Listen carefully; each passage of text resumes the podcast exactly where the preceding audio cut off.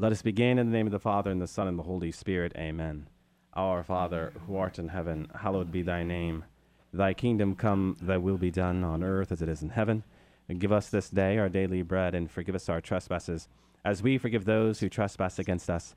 And lead us not into temptation, but deliver us from evil. Amen. In the name of the Father, and the Son, and the Holy Spirit. Amen. Well, welcome to another edition of Seeds of Truth. This is your host, Joe Holcroft, coming to you from KKXX Studios, Chico Life Radio, 104.5 FM and AM 930. It is great to be with you. Another Monday evening where we will continue our reflections into these very, very rich chapters, chapters 12, 13, and 14 from Paul's first letter to the Corinthians. And in doing so, really wrap up our discussion on the charismatic and spiritual gifts. And I will do this with Debbie Rizalos, because I do have her in studio with me. So, Debbie, great to have you with me another evening. It's great to be here. Debbie, before we go any further, we were praying the Our Father. And, you know, we start each and every program here on Seeds of Truth with the Our Father. And we can have that tendency to just say the words but not pray the words. Yeah. Right? And before we went on air here, we were talking about forgiveness. Do we pray those words, forgive us our trespasses as we forgive those who trespass against us? Right? There's the hitch. It really is. It really is, Debbie. And there is brokenness all around us, yes. All around us. And I need forgiveness. I need to forgive others. Mm-hmm. And it is right that we open up each and every program with the Our Father, because, of course, this is the prayer that our Lord taught us, but he taught it to us for a reason. Mm-hmm. That we would reflect and contemplate the significance of these words. And so pray the Our Father when we pray the Our Father. Right? Yeah. Now, we do have a lot to get into here, Debbie, so I do just want to jump in. As I noted, we're going to wrap up our discussion on the charismatic and spiritual gifts. And we are also going to talk about women in the church. Mm-hmm. Certainly something that we need to talk about. I probably don't talk about it enough. I know when I was on the phone with you earlier, I had said, I don't know if I've ever really devoted a whole program to that. So at least this will get that discussion started. Now, to go where we need to go this evening, I did want to read from George Montague. We've been pulling from him off and on. George Montague is the commentator to 1 Corinthians in the series, the Catholic Commentary on Sacred Scripture series. So, Debbie, if you can get us going with what George Montague has to say on what the gifts of the church are all about. So it's titled, How the Gifts Build the Church. One way to understand the variety of the gifts and offices in Paul's letters is to see them as expressing and fostering the various elements that are essential to community life. The community is essentially one of worship and praise, the function of tongues, in which the Word of God comes alive with a now meaning, the gifts of prophecy, interpretation, words of wisdom and knowledge. It needs to integrate these fresh insights with the tradition via teachers. It is a community that administers wholeness to its members and to others via healing, and builds up their faith through constantly fresh surprises of the Spirit via miraculous powers. It also is a human community that needs many services, including administration. It is a community that reaches out to those who have not yet heard the good news via evangelists.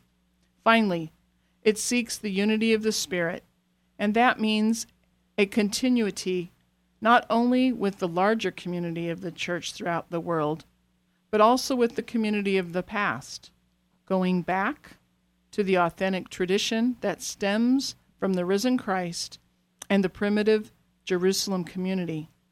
The apostle fulfills this function. He is the visible link between the community of believers and the risen Christ, and the assurer of continuity in the tradition. Catholics see this role fulfilled today in the bishop. Amen, Debbie. You know, it wasn't something I was thinking about earlier, but as you were reading, I couldn't help but think of the importance of appreciating the gifts around us. We spend so much time focusing in on the gift that has been given to us. Discern that gift.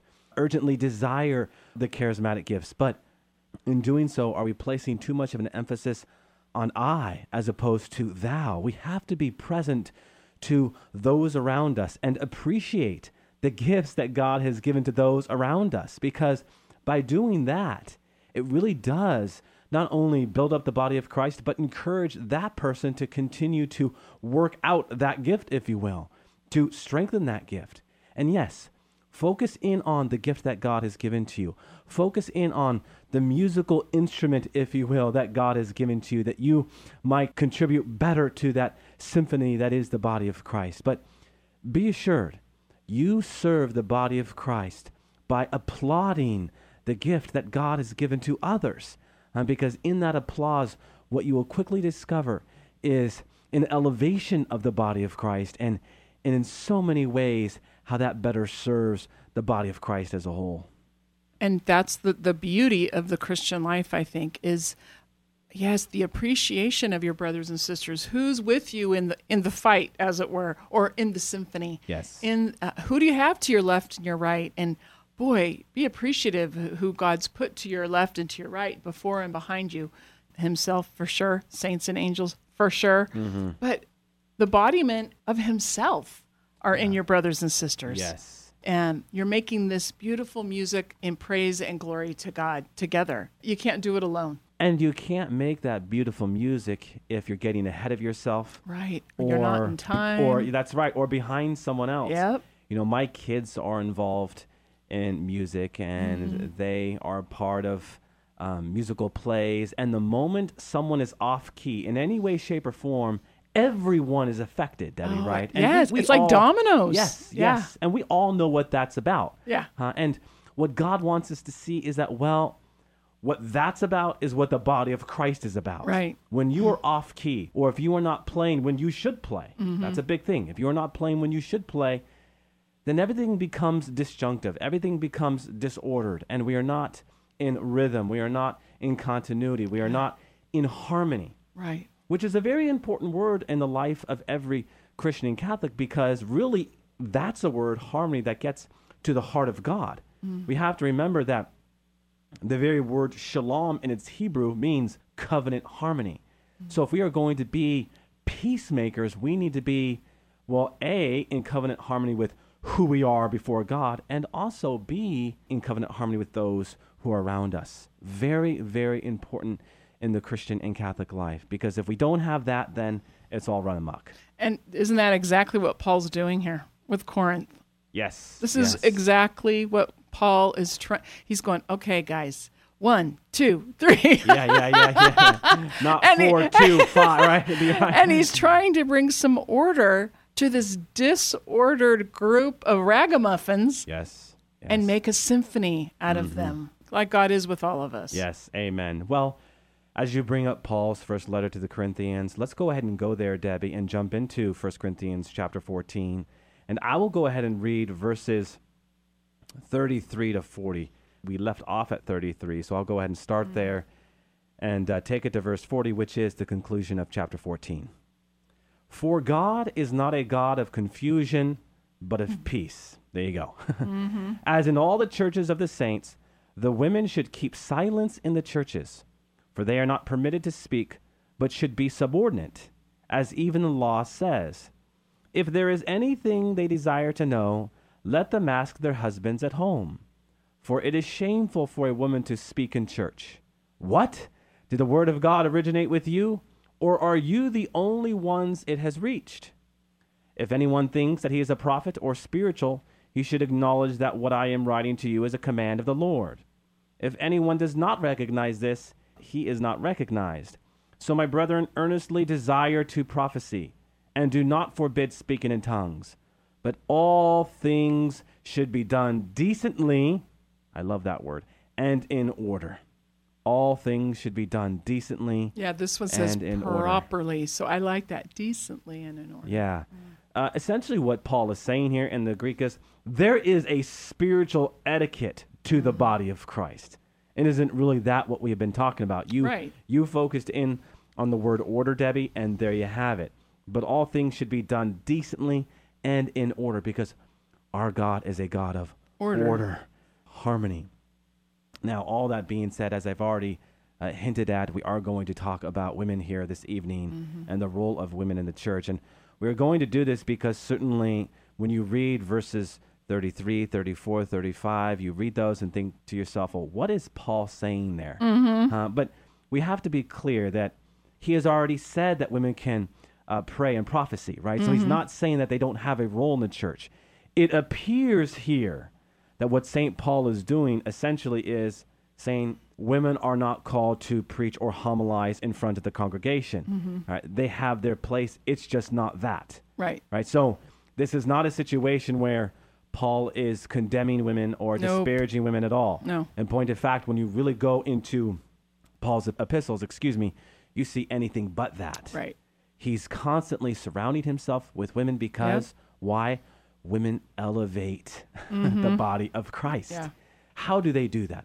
Before we really get into our dialogue here, Debbie, I did want to read from St. John Paul II in his apostolic letter on the dignity of women and their vocation in the life of the church. And this is what John Paul II has to say. The church gives thanks for each and every woman. The church gives thanks for all the manifestations of the feminine genius, which have appeared in the course of history. In the midst of all peoples and nations, she gives thanks for all the charisms which the Holy Spirit distributes to women in the history of the people of God, for all the victories which she owes to their faith, hope, and charity. She gives thanks for all the fruits, and I love this phrase, of feminine holiness. Mm-hmm. Of feminine holiness. So there you have St. John Paul II, St. John Paul the Great, talking about the feminine genius and feminine holiness. We first have to ask the question, what does St. John Paul II mean by using that phrase, feminine genius? What is in the feminine quality or the feminine attributes that makes it so genius, right? St. John Paul II would say this, and I'm paraphrasing this, okay?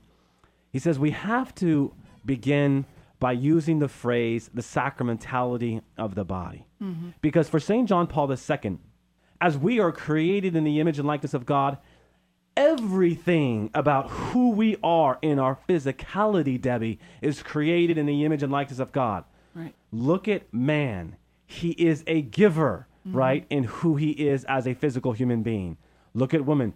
She is a receiver in who she is as a daughter of God.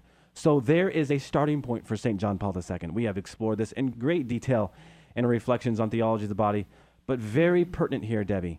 What does it mean to be a receiver as a woman? What does it mean to be one who nurtures? What does it mean to be someone who likes to nest? What does it mean to cultivate? This is what a woman is about in her feminine genius. St. John Paul II would also highlight the woman's sentimentality, how she is sensitive, right, to those around her. I don't know if you're going to get anyone to debate you on a woman's nature to nest, to cultivate, a woman's nature to be sensitive to others. Now, you'll get someone to debate you on a whole lot of other aspects of what it means to be a woman, but those two foundational pieces, First St. John Paul II, are very, very important because therein lies their feminine genius, specifically how their receptivity and how their sensitivity build up, just not the body of Christ, yes, but specifically who they are in relationship to God and who they are in relationship to their vocation, especially a spouse and mother. We have such an incredible vocation as women. Our vocation in the world, my mother and father my father used to say of my mother, she's the heart of our house. Mm. Your mother is the heart of our house. And, back then I didn't appreciate that much like I do now, but you see God through a mom. Mm-hmm. You feel the security also through a father. I don't want to speak in general terms here, but, how many times have I heard people say, I'm in the church because my grandma prayed for me, or because of my mom's example. So often we hear that, and we have a dignity that was placed in us by God to nurture, to love, to bring that to a very hard world. In the office, they call me the mama, and it's interesting because just the other day, it seems that God always brings the hurting into my room, and before long, I'm hugging somebody or we're crying together. And that's a gift that God's given me to heal. Sure. To heal. Ladies, that's an important gift. That's an important gift that God has given you, placed in your heart to nurture and love, not just your family, but those that they bring, that he brings to you. Mm-hmm. And what I also hear in what you're saying, Debbie, is that as your mother spoke to it so beautifully, the mother is the heart of the home. She's the heart of the home because, yes, she nurtures, she cultivates, she nests, but also she is sensitive to others' needs. Yeah, absolutely. Right? So as you receive, you are at the same time really sensitive to others' needs. You talk about being called mama at the office. Mm-hmm. They turn to you because you are sensitive. Mm. And I think this also speaks to something else here, Debbie. There's a lot of women in your office. Mm. And so do they not have this? Well, of course they have it. But the other aspect of this whole discussion is what you feed grows. Mm. Gifts expand the more you use them. You are a seasoned woman, okay? And you have something to offer. Salty sailor? Yeah. You have something to offer, just not your home, but everyone that you're around. Mm-hmm. And so people are going to be drawn to that. Debbie, you read something for me before we came on air here that I wanted to reflect with a little bit because it does certainly speak to what we're talking about now. It says, alone, the man does not completely realize his essence of being made in the image and likeness of God. He realizes it only by existing with someone else. God created the woman in her uniqueness. It is the woman who is the helper. This doesn't refer to practical things of life, like cooking and cleaning and caring for the kids. It means the woman helps the man discover his own humanity, his own capacity for relational self-giving. Amen. And I absolutely loved that, Debbie. Me too. Because as we talk about the feminine genius in the light of receptivity, what is the masculine genius?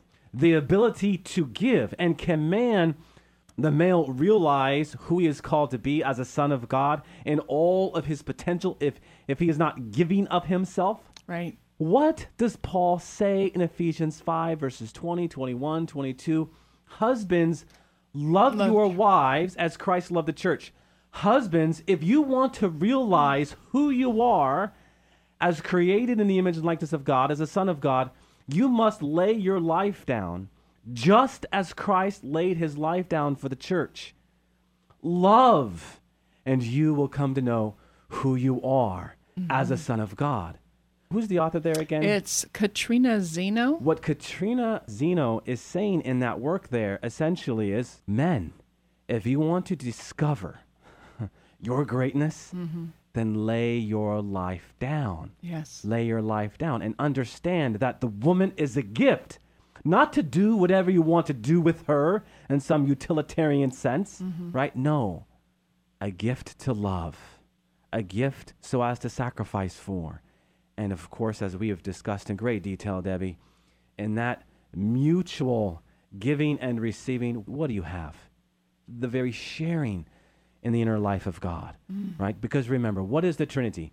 Love given, love received, love shared. Could we not say, in the light of that definition of the Trinity, that you have something that points to the masculine and the feminine genius? Yes. Love given, love received. And when love is properly given and when love is properly received, what do you have? Love shared. Yes. Love shared. That's why the Trinity is the archetype to all things concerning Christian love, right?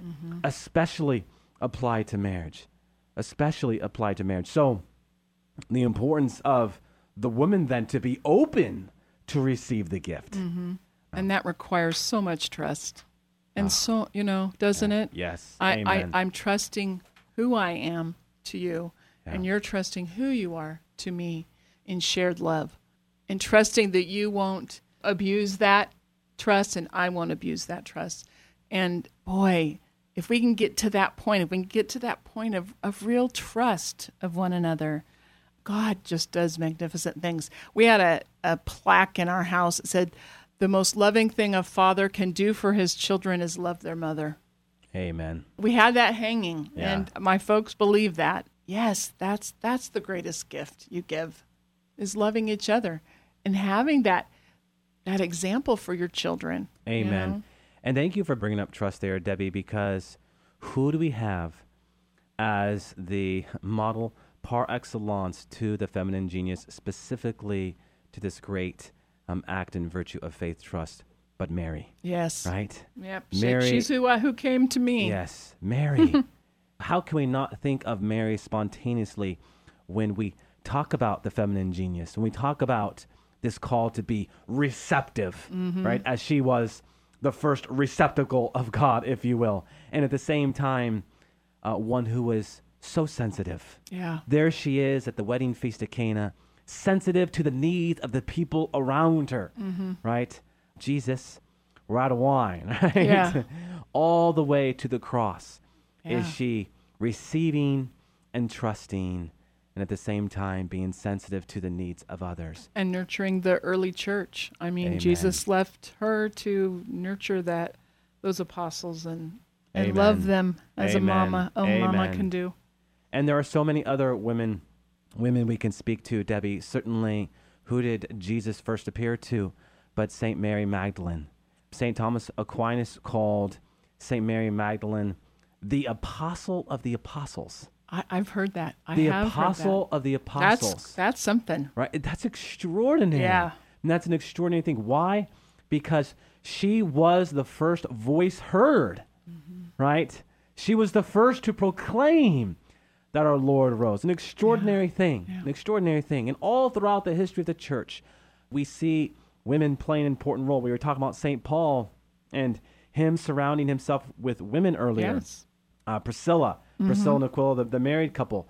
Romans chapter 16, verses 1-2, he says, make sure that you take care of Phoebe because Phoebe has taken care of me, right? And if you carefully read the book of Acts, he's constantly surrounding himself with women because he understands they have an important role to play. Right. And if you were to look at some of the most recent doctors of the church proclaimed, Saint Catherine of Siena, Saint Teresa of Avila, Saint Therese of Lisieux, Saint Hildegard of Bingen, all four women doctors, teachers of the faith, right? And it's interesting. What Paul was saying there in 1 Corinthians 14 was they don't have the role to homilize, to preach in your congregation, but that doesn't mean they can't be teachers. Right. That doesn't mean that they can't be great educators. That doesn't mean that they can't be doctors of the church, right? Because we have so many. The question that looms as we are talking about this is, why are there female doctors of the church? Within that word, sensitivity, you find a deep, deep understanding of the heart of Christ. And so in that deeper understanding of the heart of Christ, you have these great women revealing something about the heart of Christ that, well, quite simply, most men don't get. Right. And so you read the writings of these great saints and you're inspired. There's another sentence here I thought was absolutely beautiful. So she says, the uniqueness of woman is awesome. Without her, the male cannot realize the meaning of his existence. Well, that's quite the strong statement. And that is to exist with and for someone. That his existence is realized in his wife, those two becoming one. They become one flesh. The beauty of it is just the beauty of the merging of two. The first woman was a gift to her husband, came from his side. He was lonely. Adam was lonely. And then God took out that rib and formed this woman and gave her as a gift to him. And gosh, if all of us thought of each other as gifts, there might be a few happier marriages in this little world of ours. Yeah. But you bring up, these saintly women as well. And I just wanted to kind of touch, just ever so briefly on Teresa of Lisieux, the little flower. Yeah. 24 years old, folks, when she died. And she's a doctor of the church. And she was a cloistered nun. That is feminine genius. That is God working with such a humble piece of clay. She was so moldable. If you've not read The Story of a Soul, I highly recommend it. It's her little way. 24 years old. That blew me away. Saint Catherine of Siena was 33 when she died. Mm-hmm. What God can do when we open ourselves. It's extraordinary. It really is extraordinary. And you mentioned Saint Therese of Lisieux. Saint John Paul II would love to speak about Saint Therese of Lisieux within the very specific context of having a heart for God's people.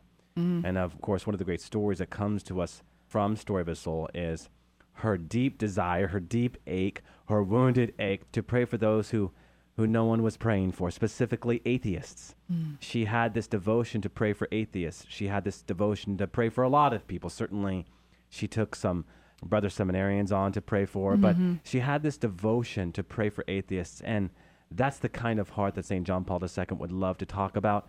And I bring that up, Debbie, because what does it speak to?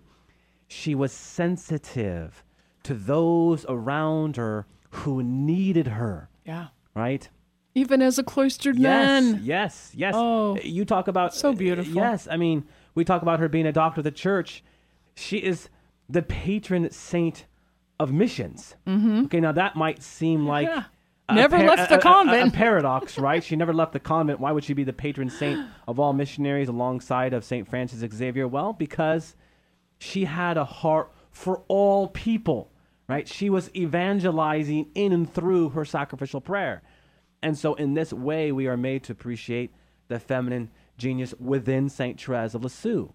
The story of a soul is so interesting to me, Debbie, because if I dare say so, at first glance, it's a boring read. Mm-hmm. It's a boring read until you get into the spirituality of who this woman is and what she's doing. Yeah. You know, I teach spiritual theology, and I've taught a number of courses on St. Therese of Lisieux, and people pick up the story of his soul, and they're like, Dr. Holcroft, this is boring. You know? And then once they get into it and pray with it, they're like, oh my gosh, this is amazing. I'm like, well, wait, 2 weeks ago you said this was so boring. They entered into, I dare say again, her feminine genius. Yeah. Right? And how she was called to receive the gift of God that was given to her, mm-hmm. right? As a bride mm-hmm. of Christ. And then in that mode of being a daughter of God, being sensitive to others' needs, she realized the beauty of her vocation and she embraced each and every moment of it. Yeah. With that, let us go ahead and close with a word of prayer. In the name of the Father, and the Son, and the Holy Spirit. Amen. All glory be to the Father, and to the Son, and to the Holy Spirit, as it was in the beginning, is now, and ever shall be, world without end. Amen, and God bless you.